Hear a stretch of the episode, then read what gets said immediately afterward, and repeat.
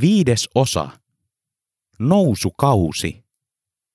Vuodesta 1981 vuoteen 1991.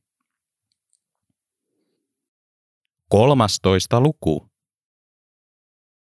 Pentti käveli piiskaavassa lumituiskussa keskellä aurattua tietä, puuorava kainalossaan.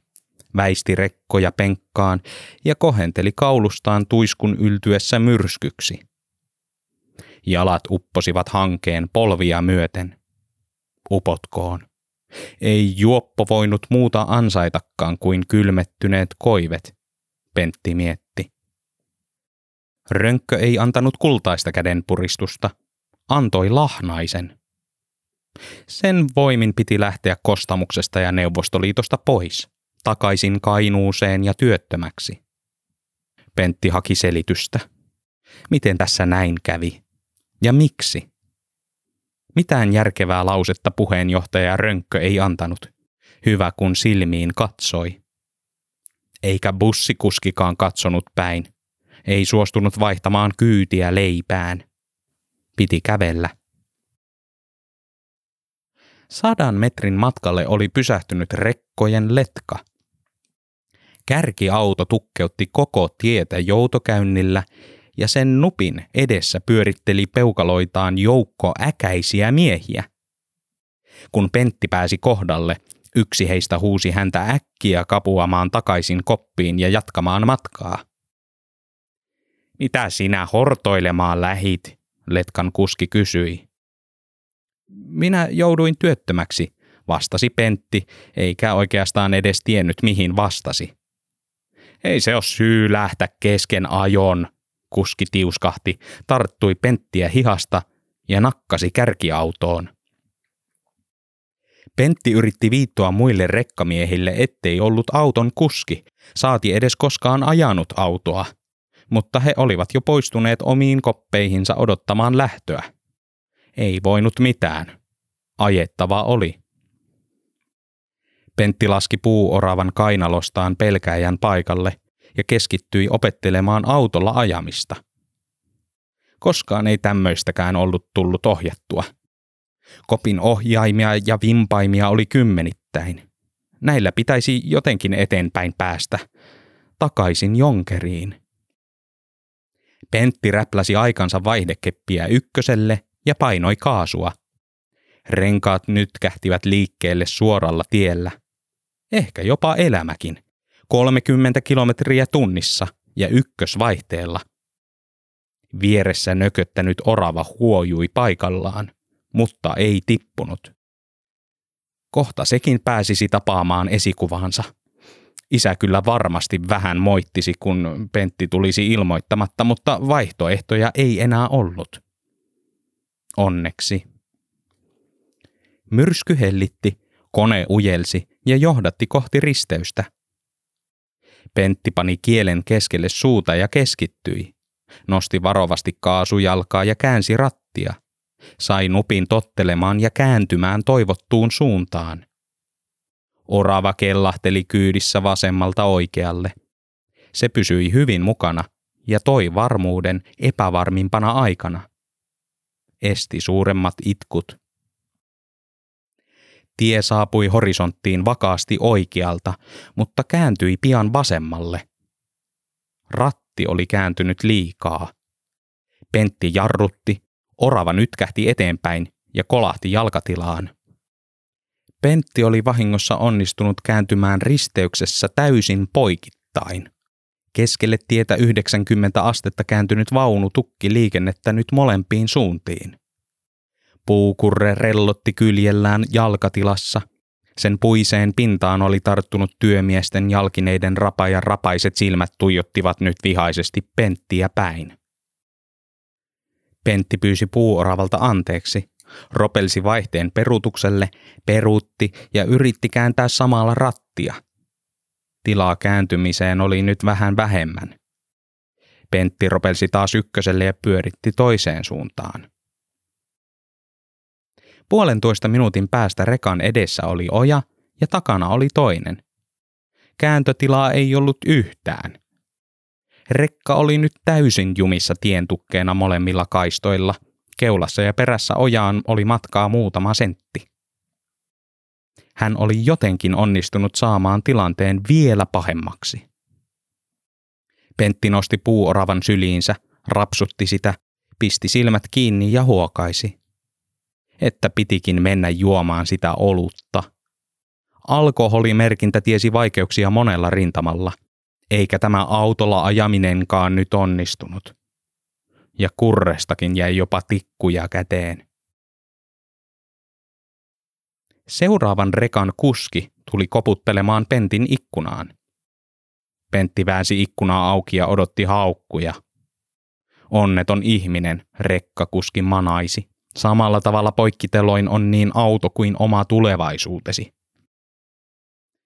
Nitkuta vaan, Älä luovuta, koputtelija sanoikin ja pomppasi viittilöimään hahmoksi sivupeiliin. Peruuta vain, hän toisteli. Käännä vain. Pentti piti puukurrea sylissään, ettei se karkaisi.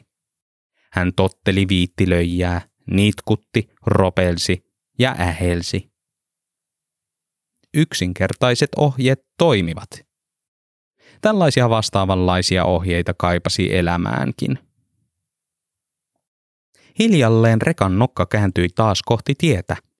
Rekka suoristui ja vastaan tulevien kaista vapautui. Ihmeen kauppa oli tehnyt tehtävänsä. Viittilöijä näytti peukkua ja palasi omaan koppiinsa.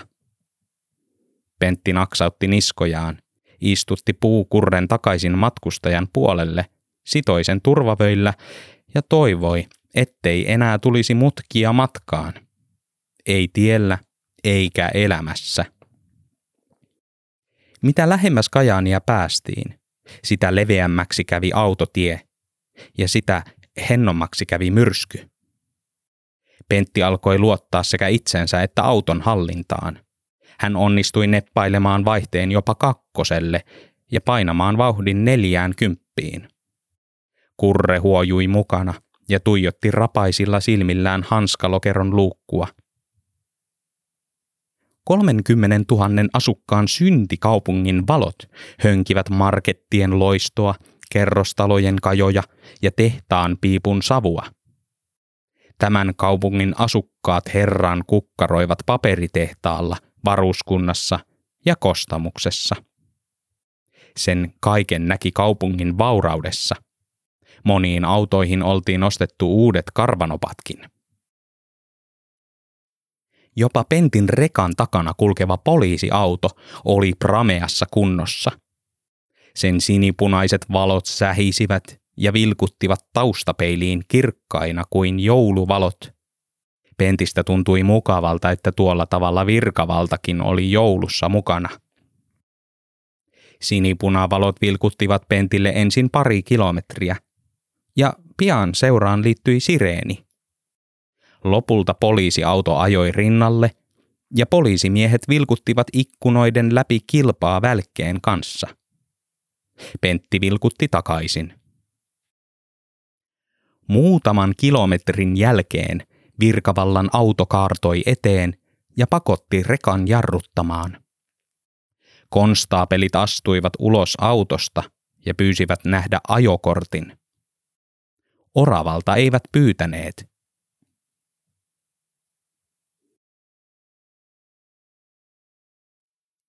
Kajanin poliisiaseman virkailija ojensi naurun pyrskähdysten lomassa Pentille sakkolapun ja pyysi olemaan astumatta enää rekkaan vahingossa, vaikka kuinka muut kuskit viskaisivat. Tai jos Pentti astuisikin vahingossa rekkaan, pitäisi siinäkin tapauksessa olla ajokortti. Pentti taitteli sakkolappunsa taskuun käveli puuoravan kanssa lähimpään Kuhmon suuntaan menevään linja-autoon ja oikoi itsensä penkille. Kotiin paluu jännitti Penttiä yhä enemmän.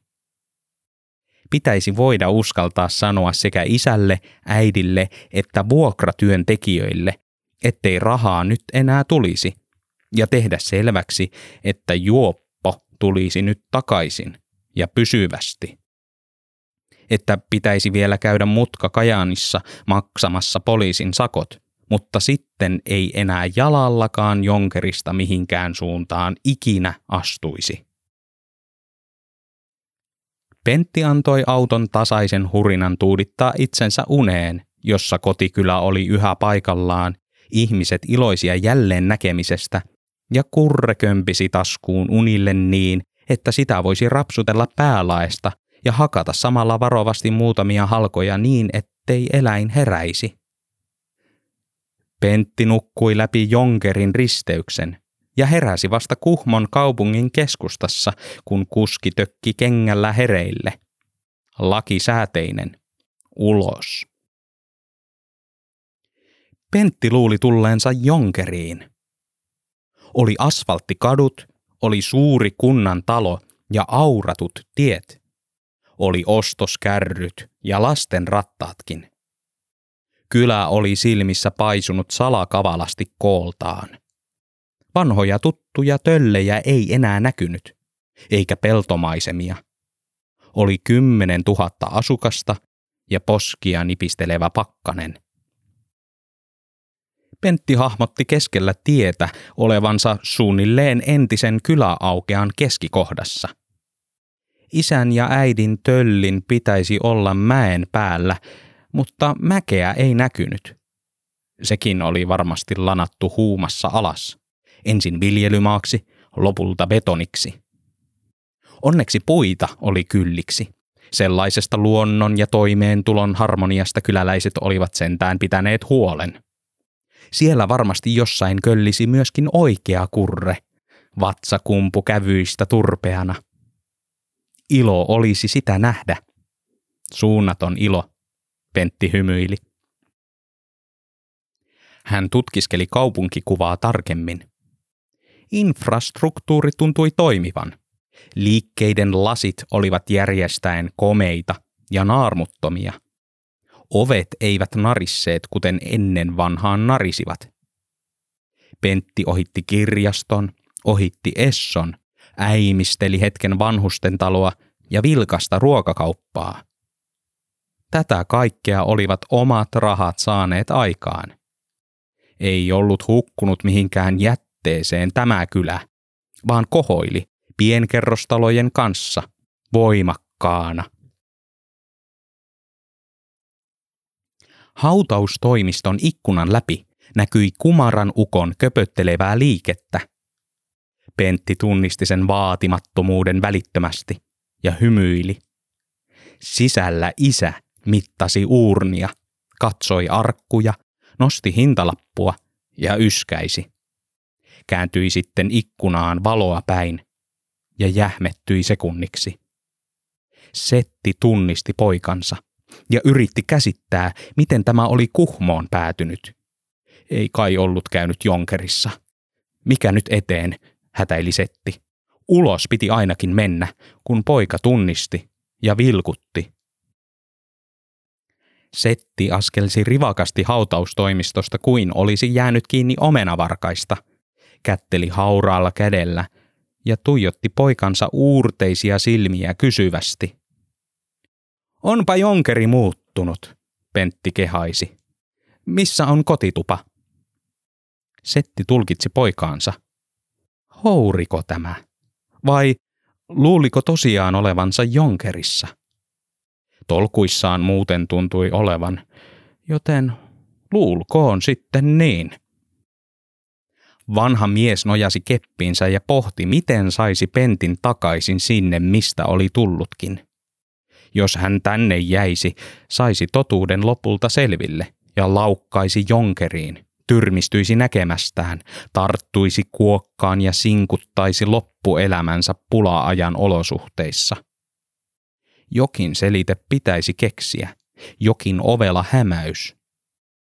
Nyt oli tarjolla vielä uskottelu. Setti valitsi pätevimmän tuntuisen selityksen – meidän vuokratyöntekijät Sirston Töllin ihan perustuksiltaan tonne, missä ei niin tuule. Meniköhän selitys läpi? Pentti siirsi katsetta puolelta toiselle, vasemmalle ja oikealle. Onneksi ei siirtänyt taakse. Siinä luki nimittäin isolla Kuhmon kaupungin talo. Lopulta Pentti nyökkäsi. Hitaasti. Hän uskoi selityksen. Missä äiti on? Pentti kysyi. Setti huokaisi. Miten tästäkin nyt pääsisi? Jos vastaisi todenmukaisesti, niin pyytäisikö poika näkemään äitinsä haudan? Sitä paitsi vaimo oli sanonut ennen kuolemaansa, että Pentille terveisiä, mutta ei pitänyt ruveta turhia ilmoittelemaan tai sanomaan mitään mistään kuolemisista. Lähetti terveisiä, Setti lopulta vastasi, ja ihan totuuden mukaisesti. Entä missä orava on? Pentti kysyi. Jokaisenko se nyt rupesi luettelemaan, Setti manasi. Ei tässä loputtomiin olisi aikaa vetkuta. Tuolla se justiinsa lennähti puusta toiseen. Kato, sillä on kovasti ollut tekemistä ja kaikkea mukavaa. Perhettä ja sellaista. Muistelee sinua lämmöllä. Pentti nyökkäsi tällekin. Siitäkin selvittiin, huokaisi Setti. Nyt piti saada poika matkoihinsa ennen kuin ryhtyisi räknäilemään.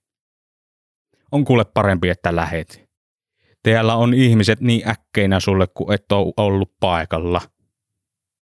En minä vaan ole huomannut, vastusteli poika. Minä voin vaikka ryhtyä auraamaan lumia. Sullahan on kait se kostamuksen homma. Mene sinne takaisin, patisteli Setti.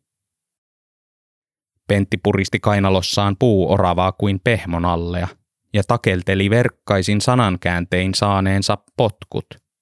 Pyysi anteeksi ja painoi katseensa isänsä kenkiin. Setti kuunteli huolellisesti. Ymmärsi kyllä. Kerranko sitä ihminen Viinamäelle hairahtui. Mutta sillä lailla ei pitänyt sentään hairahtua, että Jonkeriin takaisin tulisi. On hirmuinen sääli, jos Kremlissä asti käyneen miehen korkein tavoite oli perunapelloilla pyllistely. Korkealle piti puskea poikaa, eikä sinne, missä aita on matalin ja ilman poikkilautoja. Setti näki silmäkulmassaan liikettä. Hautausurakoitsija oli jäänyt pöyhöttämään verhoiluja arkkuihin. Kuinka paljon oli Volomarille annettu rahaa? Setti pohti. Paljon. Tarpeeksi, että kehtasi pyytää vastapalvelusta. Kun ilmiselvästi poikaa ei saisi taivuteltua yksin, piti turvautua apuriin. Silti hi, sinun pitää lähteä, sanoi Setti ja koputti ikkunaan. Urakoitsija ymmärsi jättää tyynyn sikseen ja astua ulos.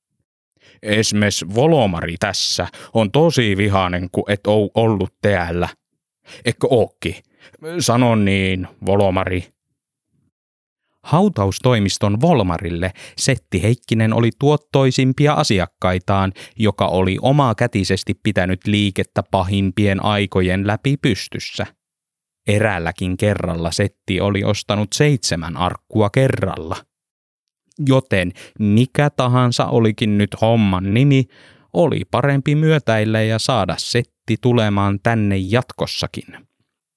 Kyllä, olen äkeänä, vastasi Volmari ja nosteli kulmakarvojaan setille. Meniköhän se hyvin? Toivottavasti. Meillä onpi paljon köyhyyttä. Kerroppa, Volmari, miten paljon köyhyyttä? Volmari laittoi koko mielikuvitusarsenaalinsa peliin. Pula-ajan lautakasoja ja pettuleipää ja mitä kaikkea. Jokunen kulkutauti, paiseita ihmisten käsissä sekä naamassa. Hauta-arkkuihin ei saanut tammea, ei sitten mistään, eikä eri värisinä. Lahoista männyistä piti väkertää. Kaadettiin puu ja koverrettiin siihen ihmisen paikka lusikalla – Tikkuja meni ihon alle urakalla niin elävillä kuin kuolleillakin. Setti huomasi Pentin kuuntelevan Volmaria tarkasti ja sisäistävän itseensä jokaisen sanan. Hyvä. Köyhyys tepsi poikaan, vaikkakin aivan liikaa. Mutta jos sellainen rahojen lähettely kuolevaan kylään onnelliseksi teki, niin olkoon niin. Pentti kyllä saisi ansaitsemansa rahat sitten myöhemmin takaisin. Kuten kuulit, Pentti, teellä on sellaista hiljasta köyhyyttä, jonka vaan sinun rahapussi voi pelastua, Setti sanoi. Mene vaikka Kaijaaniin paperitehtaalle hommiin. Siellä on hyvät liksat. Pentti uskoi ja pahoitteli. Lisäsi, että jos todella asia on näin, pitää rahoja sitten mennä ansaitsemaan jonnekin muualle. Setti hymyili. Viimeisestäkin esteestä selvittiin. Hän otti poikansa riuskasta olasta kiinni ja alkoi puskea kohti bussiasemaa, kunnes toiselta puolen katua kuuluva miehen kailotus katkaisi molempien liikkeen. Perkeleen perkele, mies huusi. Tulit kyllään, oisit kertonut. Kostamuksessa penttiä poskeen losauttanut rekkakuski oli laihtuneen oloinen, mutta hymyili yhtä auvoisasti kuin viimeksi. Hän kysyi Pentiltä, lähtisikö tämä kaljalle ja ottaisiko vastaan kivan SMPn lentolehtisen. Setti kauhistui. Nyt oli tehtävä jotakin ja pian. Muuten koko kaameus paljastuisi Kuhmon kaupungiksi. Poika kohotteli kulmakarvojaan, pyöritteli vennamolaisen lappusta ja kysyi, oliko Jonkeriin perustettu puolueitakin. Volomari, pidättele tuota miestä ennen kuin se ronttaa pentin pakkotyöhön, Setti huusi. Hautaustoimiston mies teki parhaalle asiakkaalleen työtä käskettyä, vaikkei aivan tiennytkään miksi. Hän ponnisti koko painollaan vennamolaisen päälle, kaatoi tämän kinokseen ja istui tämän mahalle. Lentolehtiset päätyivät ilmaan ja hankeen. Eräs koira näki tilaisuuden ja merkkasi niiden päälle reviirinsä. Setti sai riuhdottua pentin mukaansa ja lähti köpöttelemään rivakasti bussiasemalle, vaikka luut rasahtelivatkin ikävästi. Kättely oli jämäkkä ja hyvästit kahden sanan mittaiset.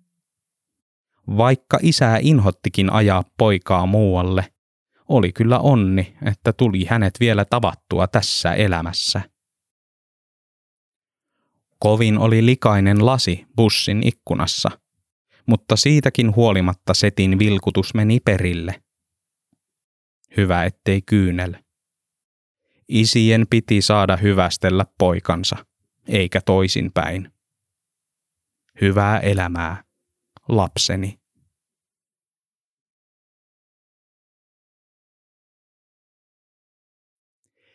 Ei niin pahaa, ettei jotain hyvääkin. Jonkeri oli paremmassa kunnossa kuin Pentti oli kuvitellut. Sen kaiken ylläpitämiseen tarvittaisiin kyllä paljon enemmän kuin kaksi vahvaa kättä. Se tuli luvattua isälle. Kajanin paperitehtaan piippu ulottui kauas keskustaan, ja sen savusta pystyi päättelemään sekä maailmanmarkkinahinnan että rahan suunnan. Malmivarat saattoivat ehtyä ja kaupungit valmistua, mutta kyllä paperia aina tarvittiin. Kajaani Oy työllisti monia satoja työläisiä ja antoi kuukausittain tomeran palkkion työhevosilleen, ja pian antaisi myös Heikkisen pojalle. Pentti puristi puista oravaa kainalossaan, käveli kaupungin halki muina miehinä tehtaan porteista sisään ja näki ensimmäisenä jättimäisen vessapaperin näköisen rullan, joka liikkui pitkin hallia ja sai työläiset näyttämään sen rinnalla muurahaisilta. Hän asteli suoraan paperirullan luo, tervehti muurahaisia ja kysyi, miten konetta operoitiin. Muurahaiset vetivät suut viivaksi ja hätistelivät Pentin rivakasti esimiestoimistoon. Mikä liekka tai entinen työmies, joka siviilivaatteissa tai ilman asianmukaisia suojavarusteita täällä hiihti. Kyllä Ruuskanen tietäisi, mitä tehdä tällaisille. Kajani Oyn henkilöstöpäällikkö Ruuskanen säikähti Pentin astumista sisään ja kaatoi kahvikuppinsa nykypostin päälle. Kofuttamatta ei miesten pitäisi tuolla tavoin tulla, mutta aina tulivat. Toisaalta Turhaapa sitä rääkymään, kun maito oli jo maassa. Ruuskanen ravisteli lehdestä kahvit lattialle ja pyysi vierasta istumaan. Tahtoisin töitä, Pentti sanoi. Työhaastatteluko tästä oli tulossa, ajatteli Ruuskanen. Perhana, mikä jottei. Näin se pitikin tehdä. Piti mennä muitta mutkitta asiaan eikä nysvätä missään työvoimatoimistossa. Tämä vieras oli läpäissyt jo ensimmäisen seulan. Oma-aloitteisuudesta tulisi iso plussa.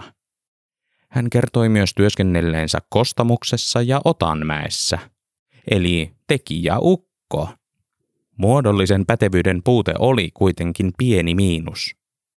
Sen paikkasi kuitenkin kainalon puuorava, hauskan näköinen kurre.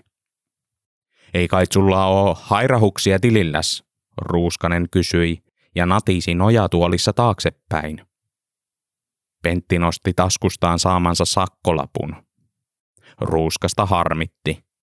Toinen miinus.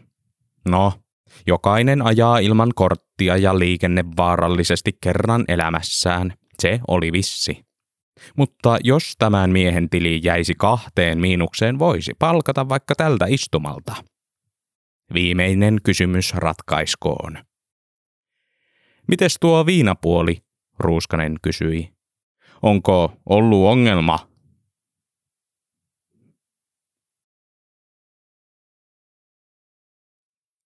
Työvoimatoimiston odotustilat vastasivat poliisiaseman odotustiloja. Oli pöytä ja pöydän takana henkilö, jonka takana istuimilla istui paikallaan huojuvia miehiä ja naisia, joita kutsuttiin yksi kerrallaan kuulusteltaviksi. Jotkut odottavat kasvoivat hämähäkin seittiä, olivat juurtuneet penkkeihinsä kiinni ja muuttumassa kovaa vauhtia muumioiksi. Penttiä hävetti, harmitti ja turhautti. Turhaan siinä oli Kajaani Oyn esimiehelle selittänyt, että oli vain herännyt traktorista, eikä tiennyt kuinka sinne oli päätynyt.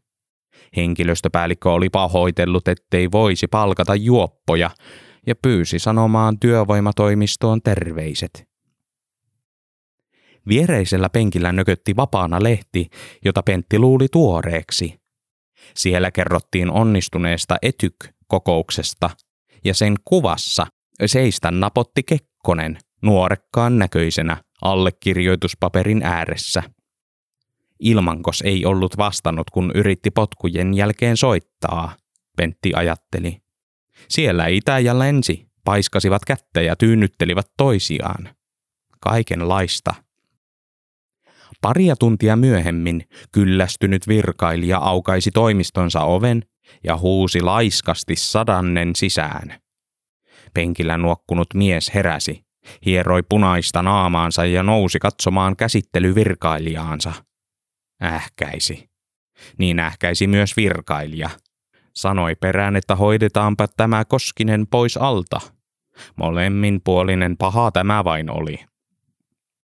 Samassa naapurihuoneen ovi avautui, ja työhönsä kyllästyneen virkailijan elämäänsä kyllästynyt kollega narisi Pentin vuoronumeroa. Hän kipitti sisään ennen asiakasta, asettui pöydän taakse, hautasi päänsä käsiinsä ja ennätti laskea kymmeneen ennen kuin puki ylleen tekohymyn ja pyysi Penttiä istumaan. Hän siirteli paperia pöydän reunalta toiselle, vilkuili välistä toimistokelloa ja asiakkaan puuoravaa. Hän mietti, että tunti olisi vielä töitä. Vielä tunti. Liian pitkä tunti. Ääniерistys toimi huoneiden välillä kehnosti. Naapurihuoneesta kuului karjumista – Ähisevä asiakas siellä karjui kurkku suorana kollegalle. Raipe Raukka, virkailija puuskahti. Siltä kuoli just koira. Mä kerroin sille, että meillä on semmoinen pykälä, että voi jäädä kottiin siinä surussa. Mutta ei, sillä on korkea työmoraali tällä meidän Raipella. Mutta siellä se nyt istuu ja kuuntelee haukkumista. Kuuntelee haukkumista päivät pitkät, vaikka tahtos vaan unohtaa rekkunsa. Virkailija siirsi taas paperia pöydän kulmalta toiselle ja vilkaisi kelloa. Vielä 58 minuuttia. Älä vaan oo sanomassa, että sullakin on korkea moraali, virkailija sanoi. Sitä sanoo tuhat ja yksi. Sanovat panevansa vaikka päänsä vesisankoon, jotta saisivat töitä. Minä sitten ihan vitsinä on aina ehdottanut, että tervetuloa tänne työhönottovirkailijaksi. Johan vaientuu. Ei kaikilla vaan voi olla korkeaa työmoraalia, se on tilastollinen mahottomuus. Paitsi Raipella. Pentti pahoitteli ja sanoi, että voisi tulla jonakin toisena aikana, jos se sopisi paremmin. Katsotaan näitä sun papereitas nyt, kun kertaa tänne viitsiytynyt. Virkailija vilkaisi vielä kerran kelloa ja siirtyi silmäilemään Pentin tietoja. Aikomus ei ollut pitää mitään kiirettä. Harmi vain, että niistä papereista huomasi heti, ettei hakijalla ollut työvoimatoimistoon mitään asiaa. Sinä oot Otanmäessä hommissa. Mitä sinä täältä haet? Pentti selitti olevansa Otanmäessä kyllä virallisesti, mutta Heikki Korhonen oli oikeasti. Hän kertoi sitten lähteneensä sittemmin itse Kekkosen kanssa Kremliin ja sieltä kostamukseen. Virkailija pyöritti silmiään. Kello tikutti ihan liian hitaasti kohti viittä. Tarinasi on paitsi epäuskottava myös heikko, virkailija totesi. Täältä ei työllistetty työtä hae, eikä vanhalla sairaala residentillä ratsasteta. Hyvästi. Varttia myöhemmin valtion virkamies oli vetkutellut lausuntonsa valmiiksi. Siinä luki, ajasta irrallaan koko työnhakija. Sai hikan, kun kerroin Kekkosen astuneen virasta. Töissä Otanmäessä. Juoppomerkintäkin. Arkistoidaan roskiin.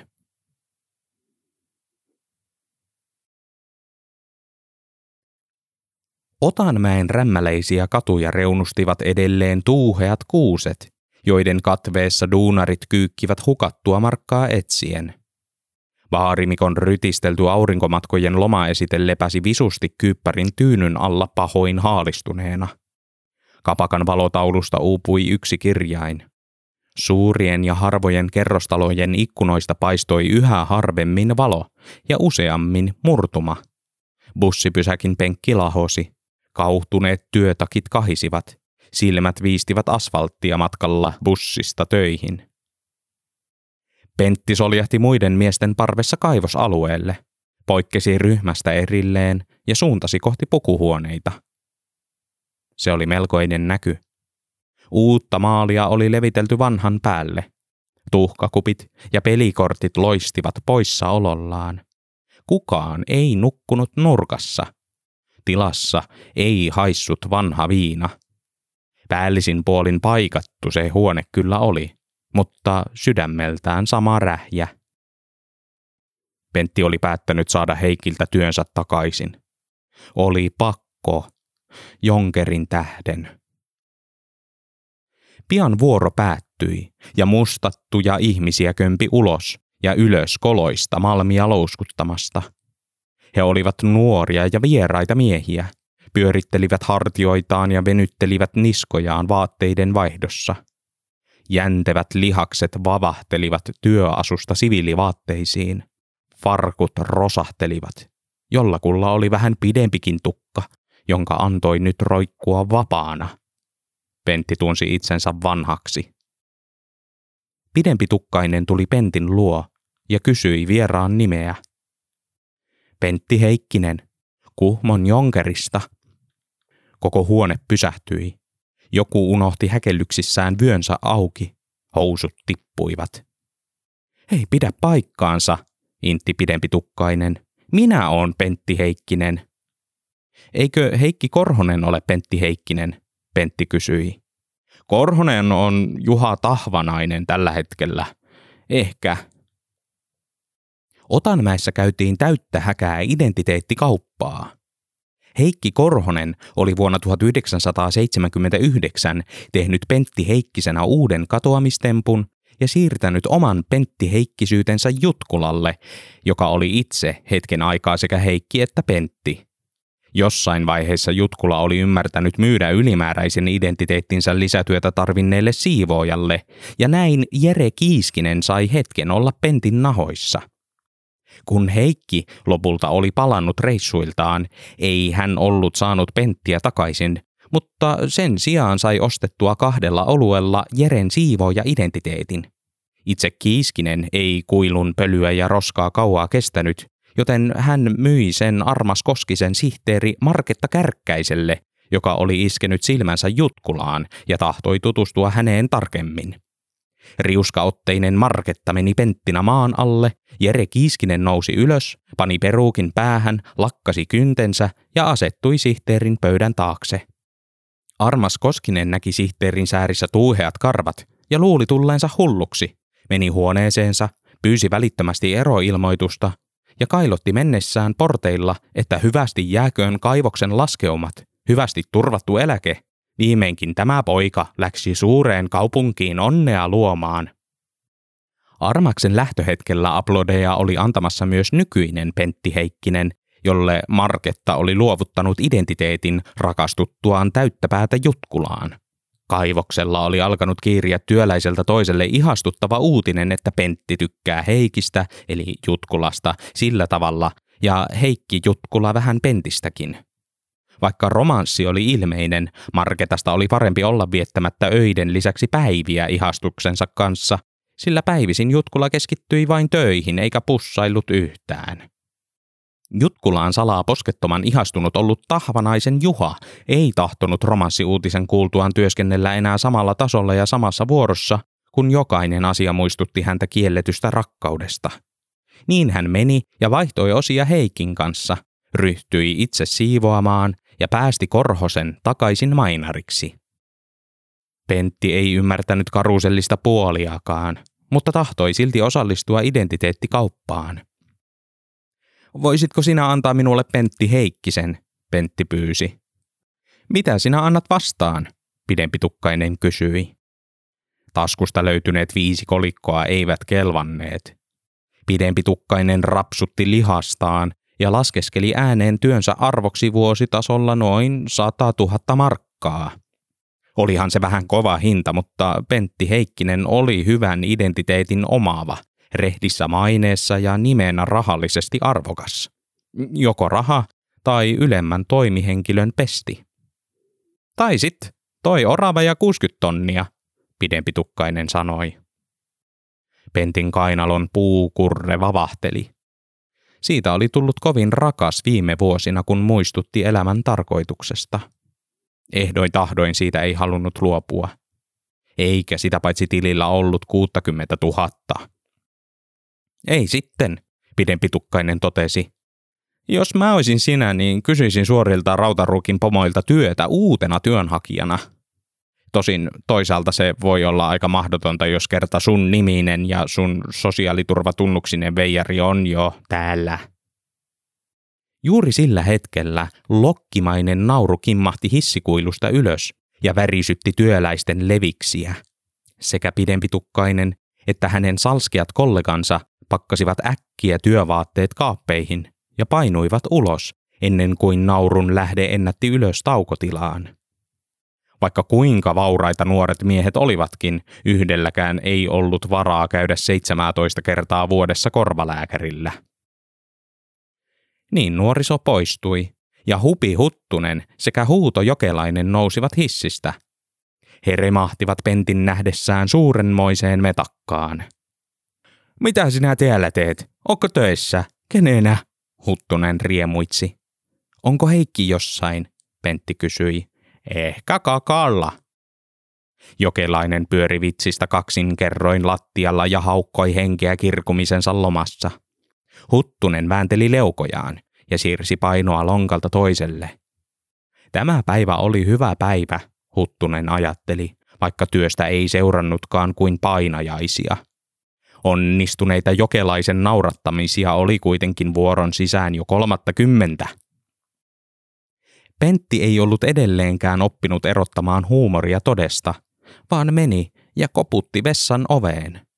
Huttunen keskeytti naamanvääntelynsä ja täsmensi Heikin lähteneen ounasteltavasti senaatin torille juhlimaan Kekkosen siirtymistä eläkkeelle, taikka sitten vaikka Neukkulaan ostamaan halpaa viinaa – Mistä siitä Heikistä koskaan mitään tiesi?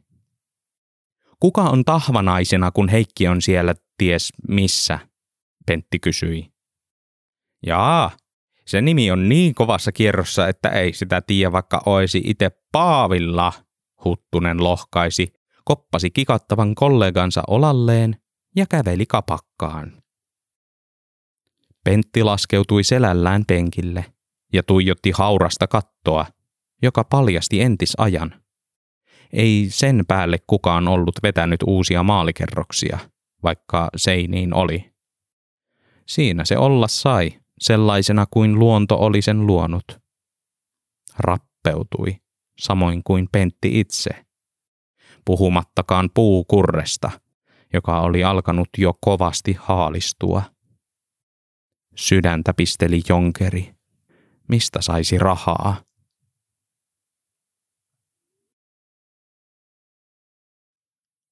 Kajaanin sosiaalitoimen virkailija Raili Liikanen teki mielellään ylitöitä. Kun mies oli vainaja ja lapset ties missä maailmalla, ei huvittanut käydä riennoilla. Ystävätkin olivat lähinnä kollegoita, joita näki päivät pitkät. Ja kun oli se lonkka, jolla ei kotona yksin oikein toimittanut mitään. Sekin oli täydellinen tekosyy vetkutella toimistossa ilta myöhään. Huoltoapuhakemuksia oli vinopino Railin pöydällä, mutta niin oli myös kuppi hyvää teetä ja viereen nostettu salainen pahe. Levylautanen ja pari levyä oikein hyvää Coltranea. Tämäkin ilta sujuisi jatsin tahtiin tuonne ilta yhdeksään saakka. Sitten tulisi uni ja joutuisi kotiin odottelemaan seuraavaa aamua. Jos silmät kestäisivät lukemisen rasitusta vielä silloin, voisi vielä haukata pari lukua dekkaria, Raili mietti. Virkailijan papereissa seisoi kokonainen hiljainen kansa. Ressukoita, resupekkoja, tossukoita, juoppoja, onnettomia, yksinhuoltajia, nukkavieruja, työttömiä ja vammautuneita. Huolettavia tässä maakunnassa piisasi. Oma lonkkakin kaipasi huoltamista. Istumatyö piti kivun loitolla. Raili lipsautti teetä yhteen hakemuksista ja töpötteli nenäliinalla päälle. Haalea jälki siitä jäisi, mutta ei se mitään. Ei pieni ripaus elämää lomakkeessa ketään haitannut, eikä ripaus lomaketta elämässäkään. Monesti päivätyössään Raili oli nojannut lonkkaa varoen pöytänsä yli ja kuiskannut asiakkaalta, tahtoisiko tämä töitä henkilökohtaisena avustajanaan. Paljoa ei ollut varaa maksaa. Se varmaan moneen karkoittikin. Ei kukaan ollut niin epätoivoinen, että joutuisi palkkansa vastineeksi tekemään jotain. Ymmärtää hän sen. Raili kuuli ikkunalta kevyen kolkutuksen. Harva se ilta joku kolkutteli. Monet hakijat olivat epätoivoisia tai ajasta irrallaan. Railin teki mieli auttaa, joskin virkaajan ulkopuolella se oli silkka mahdottomuus. Paperitöitä pystyi harrasteena tekemään, mutta ihmisiä ei. Jos teki virkavirheen kello viiden jälkeen, joutuisi itsekin tiskin takaa sen eteen. Kun ikkunan kolkutus ei vaimennut, Raili pisti Coltranein pois ja pani valot sammuksiin. Yleensä riitti minuuttien virikkeetön kökötys hiljaa ja pimeässä. Jossain vaiheessa koputus lakkasi.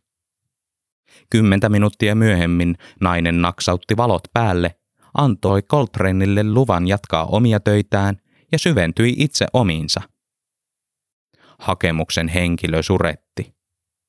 Asiakkaalla oli tili tyhjä, eikä varoja mihinkään. Raili huokaisi, tunsi empatiaa hetken, siirsi paperin sitten siististi vasemmalle puolelleen ja katsensa seuraavaan autettavaan, ja kurottautui samalla noukkimaan kauempana edessään olevaa viivoitinta, jonka näki syrjäsilmällä. Se oli melko kaukana. Hän kurotti ja haroi, silmät sinnikkäästi paperissa. Ei ylettänyt, joten vastapuolelta pöytää ojennettiin viivoitin suoraan kämmeneen. Raili sanoi ensin kiitos ja huomasi vasta sitten tuolille istumaan hiippailleen miehen. Hän säikähti, kirkui, painoi hälytysnappia ja toivoi, että Kajanin poliisilaitos ei tänään rikkoisi juopporysää ennätystään, vaan tulisi kiireen vilkkaa hätiin. Vieras pahoitteli säikäyttämistään. Ovi oli lukitsematon, joten hän oli luullut viraston olevan auki. Se on jäänyt vahingossa auki, Raili vastasi ja painoi uudestaan hälytysnappia. Yhdeksältä avataan. Vieras pyysi lupaa jäädä odottamaan ja perusteli, ettei tässä ollut kuin reilu tunti virkaajan alkamiseen. Kellohan oli varttia vailla kahdeksan. Ja tuolla ulkonakin oli niin kovin kylmä. Ja oli tullut myös käveltyä yhtä kyytiä, liki 40 kilometriä Otanmäestä, puutunein jaloin. Raili tiesi elämässään kaksi asiaa. Oikean mittasuhteen puurohiutaleita veteen ja dekkareiden juonikuviot. Ja tämä oli jälkimmäistä sorttia. Vieras oli mystinen hahmo, joka paljastuisi myöhemmin joko psykopaatiksi tai erittäin hyväksi ihmiseksi. Vielä vastapäätä nököttävästä tyypistä ei voinut olla varma, kun ei tämä illasta päivää erottanut. Onneksi virkavalta oli matkalla. Ehkä. Toivottavasti. Minä en narraa sinua. Poliisit ovat tuloillaan tänne. Sinulla on vaihtoehtona joko lähteä täältä Käpälämäkeen, jos olet voro, tai sitten lähteä muualle, jollet ole. Vieras vastasi, ettei ollut voro, vaan Pentti Heikkinen, ja pyysi edelleen lupaa jäädä hetkeksi lämmittämään jäseniään, sillä ei voinut kohmettumistaan nousta ylös. Hän lupasi poistua kiltisti kyllä, kunhan pystyisi kävelemään. Railin kävi vierasta niin sääli, että tarjosi teekuppinsa miehelle. Tämä otti kupin vastaan ja heilutteli sormiaan. Katsoi ujosti päin ja näytti hyvin poikamaiselta, vaikka olikin arviolta reippaasti yli kolmenkymmenen. Hellän oloinen mies, Raili päätteli. Minä en voi virkaajan ulkopuolella valitettavasti auttaa, Raili sanoi. Mutta saat kyllä halutessasi minulle kertoa, miksi tänne tulit, jos et ryöväysaikeissa. Voin sitten huomenna ottaa hakemuksesi käsittelyyn, jos on tarpeen. Pentti selitti kaiken ja kertoi matkansa kostamuksen potkuista vauraan Jonkerin kautta tehtaalle, josta ohjattiin työvoimatoimistoon josta matka oli jatkunut identiteetin hakuun. Raili pohti, että mikäli näkisi tällaisen tarinan hakemuksessa, ei sellaista olisi mitenkään voinut uskoa. Dekkari juoneksi se kyllä oli käypä. Sitten Railin mielessä vilahti ajatus. Se lävisti hetkessä koko kehon ja jäi vaan kieleksi mieleen. Raili mietti kuumeisesti. Jos tätä ajatusta seuraisi nyt, ja pelaisi riskillä, menettäisikö siinä hötäkässä henkensä? Vaiko sittenkin pelastaisi toisen ihmispolon lopulliselta kadotukselta? Voisiko tuon miehen ottaa avustajaksi ja antaa palkaksi ruokaa ja oman huoneen? Etuovelle lipui kahden poliisimiehen virka-auto. Kohta toinen konstaapeleista koputti oveen ja toinen takoi sitä. Raili heilutti kättä sisältä, jonka poliisit puolestaan tulkitsivat hätäkutsuksi. Toinen yritti työntää ovea auki, toinen otti vauhtia ja juoksi sitä vastaan. Pian ovea pamputettiin. Se ei auennut. Kunnes sitten, kahden minuutin kuluttua, he ymmärsivät työntämisen sijasta vetää, ripaa. Täältä hälytettiin, ensimmäinen sanoi. Toinen inisi ja piteli olkapäätään. Raili katsoi Pentin lurppa silmiä ja yritti yhä arpoa, tapahtuisiko ripeä henkirikos, mikäli miehen veisi kotiin ja osoittaisi hälle tiskialtaan paikan.